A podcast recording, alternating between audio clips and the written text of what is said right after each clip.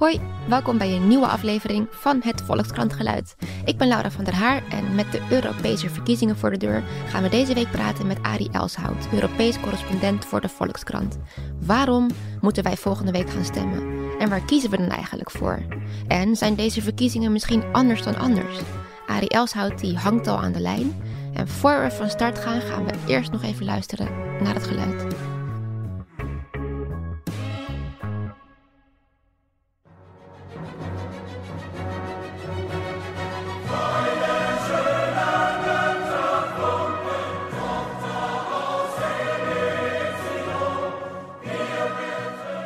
Nou ja, dat is eigenlijk het officiële, het, zeg maar het officiële volkslied van de Europese Unie geworden. En dat is natuurlijk ook het streven dat we als Europeanen allemaal broeders uh, worden. En dat blijkt nog heel ingewikkeld te zijn, zeg maar. Ja, en waar hoor je dit lied? Nou, je hoort bij officiële plechtigheden. Okay. En dan, uh, dan uh, wordt het al snel ten gehore, ten gehore gebracht. Ja. En uh, dus dat ik zeg, ja, ik, ik kan me niet zo goed meer een, een bijeenkomst herinneren. Maar meestal als er iets plechtigs is op Europees gebied, dan, dan wordt dit al snel ten gehore gebracht. En alle Europarlementariërs kunnen het meezingen? Nou, nee, dat denk ik niet, want het, uh, volgens mij zingen ze niet mee hoor. Dat, uh, dat, ze luisteren het alleen. Het is, het is niet zoals het Wilhelmus bij nee. voetbalwedstrijden. Nee, Oké. nee, nee, Zo is het ook weer niet. Nee. hey, waar ben jij op dit moment? Ik, ja, ik ben in Breda. Oké, okay, niet in Brussel. Nee, nee, want uh, ik zit wel te werken aan een Brussels verhaal over de macht van het Europees Parlement.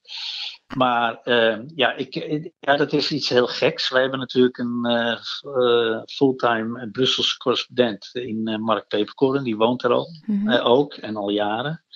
En doet hij dat voor de Volkskrant. En Mark had eigenlijk een, die wilde al steeds een, een tweede man.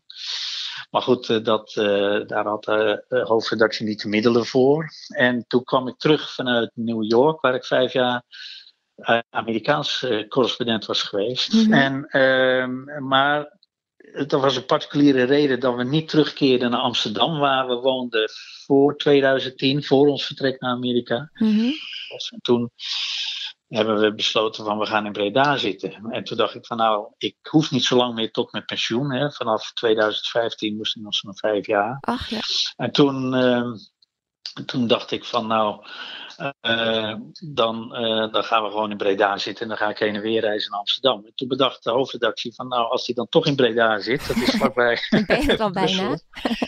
Ja, wat niet waar is hoor, maar daar kan ik er genoeg over vertellen. Maar dat is dat is een, um, ja, dan, dan kan je ook wel Brussel gaan doen. Ja. En nou ja, zodoende. En uh, nou, toen kreeg ik een keurige leaseauto, zodat ik heen en weer kan rijden. Dus dat betekent dat ik uh, vaak uh, daar bij Hazeldonk steek ik de grens over. En dan kom ik in de file terecht bij Antwerpen, in de file terecht bij Brussel. en ik zeg, ja, dat kan soms gruwelijk zijn. Want ik voel me soms een... het lijkt het Europese parlement vaak... wel. Ja, ja, ja, ja. En dat je je soms uh, voel ik me soms een Litouwse vrachtwagenchauffeur. want ik, ik, ik ken al die bewegingen nu zo langzamerhand. Ik zie al die enorme rijen met vrachtwagens.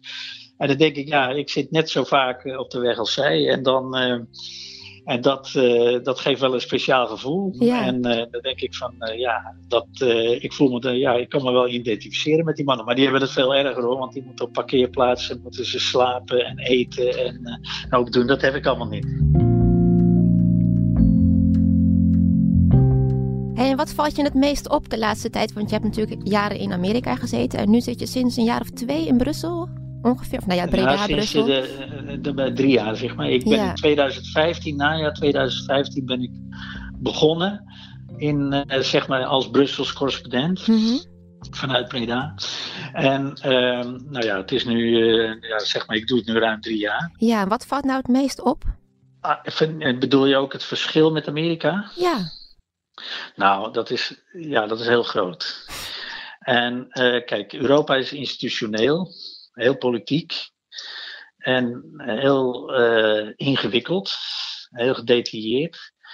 En Amerika is, eh, daar zat je veel meer op de hele grote lijn. En Amerika is veel meer, ja, op een bepaalde manier, zelfs de politiek daar is veel meer show. En, eh, en dat- vond ik heerlijk, vond ik dat. Weet je, het is. eh, en ook als je mensen op straat. eh, ik, ik was afgelopen week was ik in Sibiu voor een informele Europese top. Dat is dat kleine stadje in Roemenië, toch? Ja, dat was een prachtig stadje, een heel Duitsachtig stadje, maar in Transylvanië, in Dracula-land, in Roemenië. Mhm. Maar daar heeft altijd een Duitse minderheid gezeten. En nou ja, dat stadje dat heette Sibiu, maar dat heette eigenlijk vroeger Hermannstad. En Merkel noemde dat ook nog zo. En, uh, maar goed, dan spreek ik mensen aan. En nou, behalve dat je dan een taalprobleem kan hebben. Maar dan blijkt altijd dat uh, mensen eigenlijk wat gereserveerder zijn. Uh, ze spreken wat minder makkelijk dan Amerikanen. Mm Amerikanen, straatinterviews met Amerikanen was een zege. Want die mensen die zijn gewoon in staat om uh, de, ook de mensen op, uh, op uh, gewoon echt die mensen die ergens staan toe te kijken, die, die produceren one-liners. Het lijkt wel of daar, wat, waar ze in de media ook zo goed zijn, ja, dat dat eigenlijk ook is knop en het komt eruit.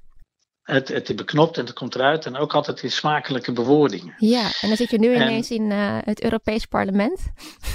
De stijve ja, dan, bureaucratie.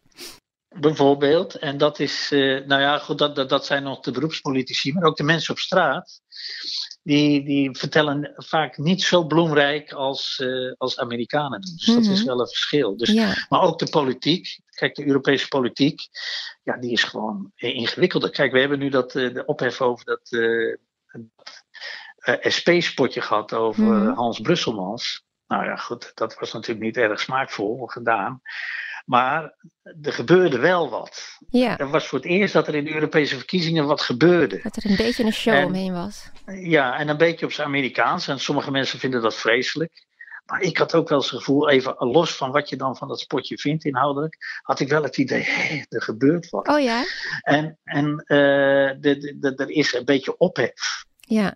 En, en dat uh, mag zat... wel, vind jij? Er mag wel wat meer nou ja, ophef, aandacht show omheen? Nou, ik, ik, ik, ik het mag best af en toe de, de wat, ja, de, de, wat minder keurig. Dat, dat mhm. mag best wel. Want het is. Uh, en en uh, dat.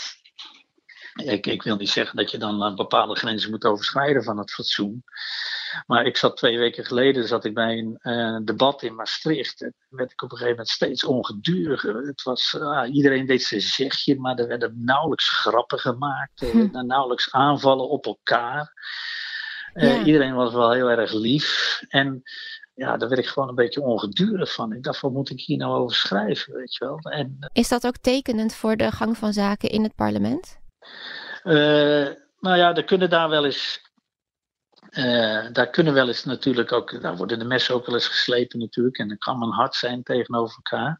Dus dat gebeurt. Wat dat betreft is het parlement dan nog, nog wel van de, alle e-, Europese instellingen ja, eh, is dat, vind ik ook nog altijd wel weer leuk om te doen. Ja. Omdat, dat, uh, omdat dat, nou ja, daar, daar uh, heb je altijd politici die dat toch nog even voor wat goede quotes kunnen en smakelijke quotes kunnen zorgen. Ja. Maar wat je in het parlement bijvoorbeeld niet hebt, wat je dan wel weer in de Tweede Kamer hebt, dat, dat je een echt debat hebt waarbij dan een bewindsman, bewindsvrouw, dus echt ja, in een steekspel raar, uh, geraakt met parlementariërs, waardoor iemand in de problemen kan komen.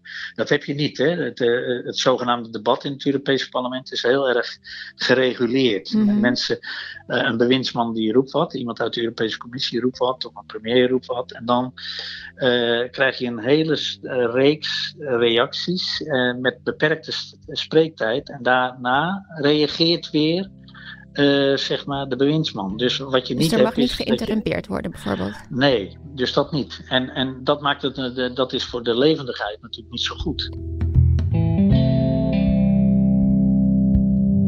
En even voor de duidelijkheid, waar, waar neemt het Europees Parlement eigenlijk beslissingen over? Over een heleboel dingen. Daar zit ik nou net een verhaal over te maken. Maar dat is. Kijk, uh, ik kan je vertellen. Want ze zijn natuurlijk, we hebben de privacywetgeving gehad in Nederland vorig jaar. En uh, daar had iedereen, kreeg er ineens in te maken. Ook uh, mensen met een winkeltje moesten zich ineens verdiepen in de privacyregels. Ja. Uh, regels. En dat, ja, dat waren Europese regels, die kwamen uit Europa vandaan. Dus dan heb je eigenlijk voor het eerst dat het bij de mensen thuis terechtkomt. Nou ja, dat ze er zo nadrukkelijk mee geconfronteerd werden. En kijk, en, en, maar je ziet het ook aan de pulsvisserij. Ja, dat, dat is ook, uh, die pulsvissers, die, die hebben natuurlijk uh, met het Europees Parlement te maken gekregen. Mhm. En die hebben gezien dat hun manier van vissen dus niet meer mag. En er zijn afgelopen periode van de commissie Jonker, en die zat van 2014 tot 2019, dus vijf jaar. En daar hebben ze dus een kleine 400 wetten uh, zijn er, nee, nee, zelfs een kleine uh, eh, 500 wetten. Wetsvoorstellen zijn door de Europese Commissie gedaan. En mhm. daarvan zijn er 348 uiteindelijk goedgekeurd door het Europees Parlement en de lidstaten. Dat zijn dus 348 wetten die dus uh, ons leven kunnen gaan beïnvloeden. Dus het leven, niet alleen van Nederlanders, maar van 550 miljoen inwoners van de Europese Unie, van de 28 lidstaten. Ja. Dus dus je ziet, dat is, uh, je hebt, ook al is de aandacht voor wat in het Europees Parlement uh, gebeurt niet zo groot. Hè? De aandacht voor de Tweede Kamer is veel groter. Maar wat daar gebeurt, ja, is uh, toch ook wel, raakt ons leven toch heel erg. Ja. En nu moeten natuurlijk al die wetten die in Europa natuurlijk uh, dan worden uitgevoerd, die moeten natuurlijk ook in nationale wetgeving worden doorgevoerd. Dus het kan ook in die Tweede Kamer aan de orde komen. Hmm. Maar ik wil maar zeggen, het begint in het Europees, veel dingen beginnen tegenwoordig in het Europees Parlement. Ja, en zijn deze Europese verkiezingen anders dan normaal? Of zijn er bijvoorbeeld kernthema's deze keer die meer spelen nou dan anders? Ja, immigratie is natuurlijk een van de belangrijkste thema's. Je ziet natuurlijk, uh, ik, de Europese verkiezingen, de, de, de opkomst Europa-wijd uh, wijd, was uh, zo'n 42% in 2014. Dat is niet hoog, dat is onder de 50, onder de 50 mm-hmm. dus minder dan de helft. En ik had eind vorig jaar had ik het gevoel van dit kunnen wel eens verkiezingen worden, de Europese verkiezingen, die meer aandacht gaan trekken en die meer gaan leven. En dat komt eigenlijk omdat je natuurlijk Europa heel erg verdeeld is. Aan de ene kant heb je de gevestigde politiek. En aan de andere kant heb je dus de nationalisten en populisten. Mhm. Die natuurlijk toch in een aantal uh, land, nationale verkiezingen natuurlijk uh, nou ja, het goed gedaan hebben. En ik dacht van ja, dat wordt de grote clash. De grote clash tussen de gevestigde partijen, of het nou van links of van rechts is, met de nationalisten en de populisten. En Macron die zei ook dat dat de strijd zou worden. En ook Frans Timmermans heeft eens gezegd, en ik heb dat zelf ook al eens geschreven, dit wordt de strijd om de Europese ziel. Dus ik had eigenlijk het idee, dit worden hele spannende verkiezingen. Maar op een of andere manier lijkt het op dat het toch toch weer, toch, dat die aandacht weer niet zo heel erg groot is. Je ziet natuurlijk wel dingen zoals gisteren, zie je dan uh, bij Nieuwsuur zie je het debat. Maar ik heb, uh, dat merkte ik ook in Maastricht, ook op straat, of, om nou te zeggen dat het debat heel, uh, die Europese verkiezingen, de campagne, dus heel erg leven. Ik weet het niet. terwijl ik het eigenlijk wel verwacht had. Ja. Meer, maar goed, dat is dus dat is dus uh, ja, tot nu toe naar mijn gevoel niet uitgekomen. Die verwachting dat het spannender zou worden dan uh, vijf jaar geleden. Geen zijn er mee.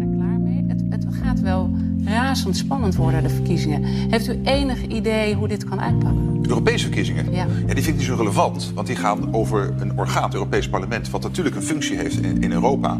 Maar veel belangrijker zijn, wat gebeurt er dadelijk nationaal in Duitsland, bij nationale verkiezingen, want daar ligt de echte macht. Wat gebeurt er in Frankrijk bij de nationale verkiezingen? Een paar maanden geleden zei uh, onze premier Mark Rutte nog dat hij de Europese verkiezingen eigenlijk niet zo heel relevant vond. Wat vond je daarvan toen? Dat hij dat zei? Ah, dat vond ik, geen, dat vond ik een verkeerde opmerking natuurlijk. ja. En uh, kijk, Mark Rutte die, die, die, is, uh, die was, is wel pro-Europese geworden. En hij speelt een hele belangrijke rol in, uh, in, in Brussel bij het overleg met de andere leiders. Daar is hij echt iemand geworden die ertoe doet. En, maar samen met Merkel en Macron, hè, de drie M's, werd, werd, werd, ook in de werd door Mark uh, Peverkorn geschreven in een stuk over zijn positie. En dus in die context vond ik het een beetje een rare opmerking, want het is, uh, ja, Europa doet er wel degelijk toe. Kijk, en, en, en, uh, en, de Europese, en het Europese parlement doet er wel degelijk toe. Want ja, die, die mogen hebben medebeslissingsrecht als het gaat om, uh, om wetgeving. En ja. dat recht hebben ze verworven. Dus kijk, een heleboel dingen die, uh, door de, uh, de uh, ja, die door de Europese Commissie worden voorgesteld. En, en, nou ja, en die moeten uitonderhandeld worden met de landen die verenigd zijn in de Raad. En met, met het Europees Parlement. Het Europees Parlement heeft daar ook een zeggenschap in. Ja, maar je kunt natuurlijk wel zeggen dat het lijkt wel zo dat de afstand van heel veel Europese burgers wordt steeds groter tot, nou ja, die Europese politiek. Dus er zit misschien een kern van waarheid in dat het voor veel mensen wel zo lijkt dat het niet relevant is. Ja, dat geloof ik, maar dat had hij niet moeten zeggen. Hij had het dan sterk moeten maken om, om uit te leggen dat het Europees Parlement er wel degelijk toe doet, want het doet het toe. Mhm. En, maar dat het niet zo leeft, dat komt gewoon omdat het is vaak heel ingewikkeld uh, wat er speelt. Hè, die, dat wetgevingsproces. Dat gebeurt voor een deel achter gesloten deuren. Het zijn ingewikkelde onderhandelingen. Die, dat parlement, in het parlement zijn 751 parlementariërs. En die komen uit 28 landen. Hè? Uh, Noord, Zuid, Oost, West. En uh, dat, dat is alleen al een parlement. Maar die moeten vervolgens ook weer zaken gaan doen met de lidstaten. Die verenigd zijn in de Raad van Ministers en de Europese Raad van de leiders. En uh, dat zijn ook nog eens een keer die 28 landen. Dus je ziet met enorm veel spelers moeten er afspraken worden gemaakt, moeten er wetten worden uh, aangenomen. En uh, dat gebeurt dus voor een deel gebeurt dat achter uh, gesloten deuren. Ja. En dat is een, gewoon een vrij ingewikkeld proces. En dat betekent, uh, ik sprak net Dennis de Jong, dat was een SP Europarlementariër voor de SP. En die man die zit er al tien jaar in. Hij zegt ja, dat is allemaal niet zo sexy. En, en dat betekent ook dat media, ja, die, die hebben daar niet altijd veel aandacht voor, omdat het allemaal vrij ingewikkeld en gedetailleerd is. Ja. En het vaak heel lang duurt voor het tot besluitvorming komt. Ja, dus die afstand is nog wel lang. Maar tegelijkertijd is het ook raar dat het eigenlijk de allergrootste verkiezingen op aarde zijn, zo ongeveer. Ja. En dan ja, toch. Behalve India. Hè? oh ja. Ja, want wat zei je net? 500 miljoen inwoners? Ja, ruim 500 miljoen ja. inwoners hebben. Kijk, Amerika heeft er 330, geloof ik, zoiets. Ja. Meer dan 300 miljoen. En toch is er meer aandacht voor de Amerikaanse verkiezingen in Europa, ja, in Europa meer ja, dan, dan voor de Europese verkiezingen. Ja. En dat heeft, mee, ja, dat heeft gewoon een beetje te maken met de structuur van de Europese Unie. Gewoon, het is, aan de ene kant is het een statenbond, uh, werken we samen. Maar aan de andere kant uh, ja, is de, ja, zijn de verschillen nog heel groot met al die landen zodat je dat gemeenschappelijke gevoel ontbreekt ook een beetje. Al die, mhm. wij, jij stemt ook niet zometeen voor, uh, kan jij niet stemmen op de Duitse uh, lijsttrekker van de Europese Christendemocraten, Manfred Weber. Daar kun jij niet op stemmen. Daar kunnen alleen de Duitsers op stemmen. Hij is een Duitser, ja, bij. Mm. Jij kan alleen. Jij kan alleen op nationale politici. Jij kan dus alleen op Nederlandse Europarlementariërs stemmen. Dus je ziet, het is altijd dat Europa altijd nog een beetje, dat ja, eigenlijk op op twee gedachten Aan de ene kant zijn we, uh, is er een mate van gemeenschappelijkheid ontstaan. Of, uh, zijn we aan, het verenigen onszelf. Maar aan de andere kant zie je dat de uh, landen, de natiestaten, nog steeds belangrijk blijven. En, en dat zie je dus ook in de Europese Commissie, of in de Europese verkiezingen, zie je dat dus terug. Het zijn Europese verkiezingen, maar jij kan alleen op een Nederlander stemmen. Is dat dan ook een beetje de essentie van Europese politiek überhaupt? Die tweespalt? Of nou ja, ja, die tweestrijd, dat is absoluut waar. Want dat, uh, het is steeds die, ja, die, die, die gespletenheid. Aan de ene kant willen we samen gaan en willen we samenwerken. Maar aan de andere kant koesteren we onze nationale soevereiniteit. Ja, We zijn dan, eh, de, de, dat noem ik de landen dan. Hè. Mm-hmm. En uh, nou ja, er zijn sommige politici die willen verder gaan. Macron die, die, ja, is een Europese centralist, die zou veel verder willen gaan met Europa. Maar uh, er zijn andere landen, zoals in Oost-Europa, Polen en Hongarije, die absoluut ja, bovenop hun soevereiniteit zitten en die willen verdedigen. En die niet te veel aan Brussel willen afstaan. Ja. Dus je ziet ja, de, huizen dus twee zielen in de Europese borst. Aan de ene kant zien we wel de noodzaak uh, van, van, van uh, samenwerking, maar aan de andere kant uh, zijn we er ook een beetje bang voor, bang om dus soevereiniteit te moeten inleveren. En dat we dan zeg maar onder de knoet van Brussel zouden komen te zitten. Mm ja, wat zoals eurosceptici dat, dat zeggen. Ja, want er is dus niet alleen onder kiezers steeds minder animo voor, maar ja, sterker nog, er is steeds meer euroskepsis. Snap je, snap je dat in die zin? Ja, ik, ik snap het wel. Uh, maar goed, dat, dat is een, die vraag gaat heel diep. Uh, kijk, uh, wat je ziet is, aan de ene kant hebben we die globalisering natuurlijk, waardoor natuurlijk de, ja, landen die, die, kunnen niet meer zo makkelijk op zichzelf bestaan. de wereld komt als het ware bij ze binnen via handelsbetrekkingen, ook via immigratie. En je ziet daar soms een reactie op komen dat mensen daar terugschrikken. En die, die grijpen dus terug naar iets. Hè, geconfronteerd met uh, dingen die van ver komen, grijpen ze terug op dingen die, van, uh, die dichtbij zijn. Dan koesteren ze mm -hmm. ineens hun nationale cultuur veel meer dan bijvoorbeeld twintig jaar geleden geval. Dus ik zag gisteren een spotje van Forum voor Democratie, waarin ze even een soort samenvatting van de Nederlandse geschiedenis geven, met al de grootste, grootste bedoel ik, grootste prestaties. Hè? Mm -hmm. En uh, in hun ogen. En, uh, en dat is een spotje waarvan ik, toen ik het zag, ik zag het voor het eerst, na dat debat van Nieuwsuur, toen dacht ik van ja, god, dat zou twintig jaar geleden, zou dat ondenkbaar zijn geweest, zoiets, volgens mij. Zin? Maar, of, nou, in de, in de, Als Nederland. Dat, dat, dat het uh, ja, zo'n nationalistisch eigenlijk spotje was. Mm -hmm. En uh, nou, nou heeft iedereen recht om nationalist te zijn. Maar goed, Nederland. Kijk, Nederlanders, ik, ik, heb, ja, ik ben historicus en ik, ik, ik ben een geschiedenisleraar geweest. Ik had tegen mijn leerlingen in de jaren zeventig.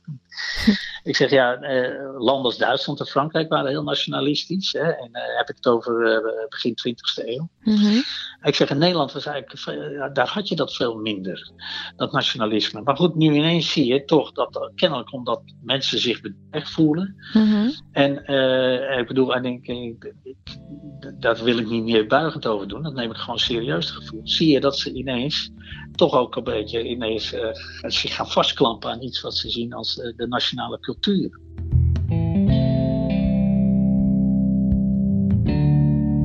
Dat sluit misschien wel mooi aan bij een uh, beetje een visionaire slotvraag. Want nou ja, sinds de oprichting is het eigenlijk, um, zijn de lidstaten onderling steeds verder geïntegreerd in de EU.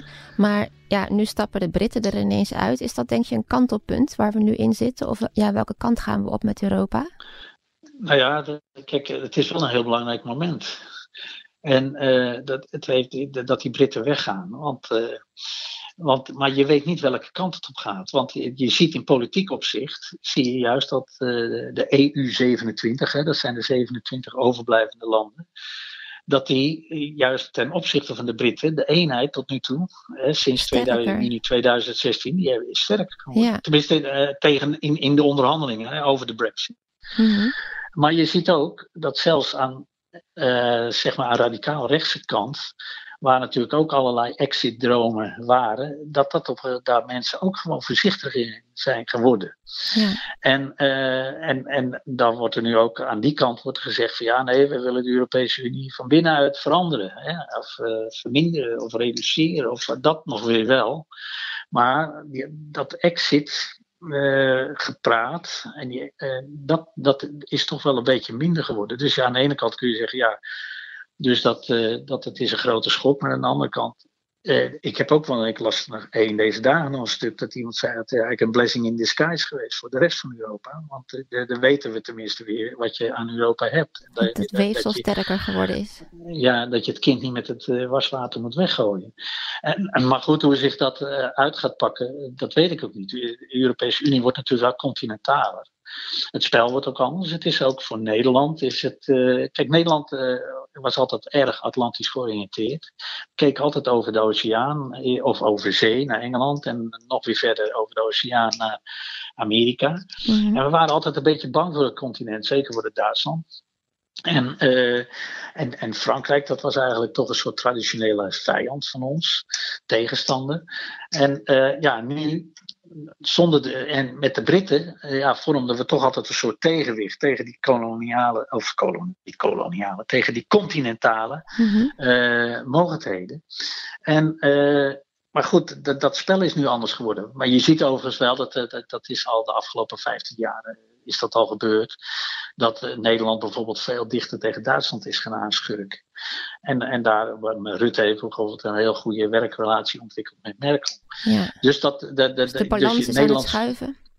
De balans is absoluut het schuiven. En wat ne Nederland dus ook doet, het is natuurlijk ja, met de Noordse landen, andere noordelijke landen, dat is een soort Hanse-coalitie. Je weet wel van het ja, Hanse, Hanse verbond vroeger, dat ze, uh, dat ze daarmee een soort coalitie vormen, mm -hmm. waarmee ze soms ook tegenwicht proberen te bieden aan wat Frankrijk wil en, uh, soms ook wat Duitsland wil. Mhm. En dat is, ja, de, de, dat spel is gewoon anders, dat gaat anders worden. Dus je weet ook niet hoe dat voor Nederland tenslotte gaat uitpakken. Nee. Maar Bas Eickhout interviewde ik, dat is de spitsenkandidaat van de Groenen, Europese Groenen, en van GroenLinks. Mhm.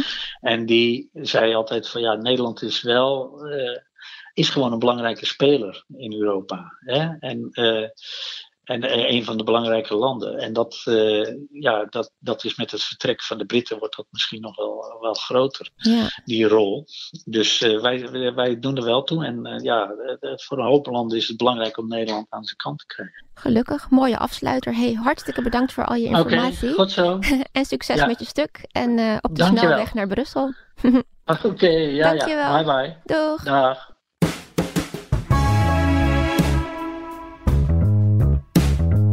Dankjewel voor het luisteren naar het Volkskrantgeluid. En zoals altijd zijn we er volgende week ook weer op alle kanalen: Soundcloud, Spotify en iTunes. Tot dan. Doei.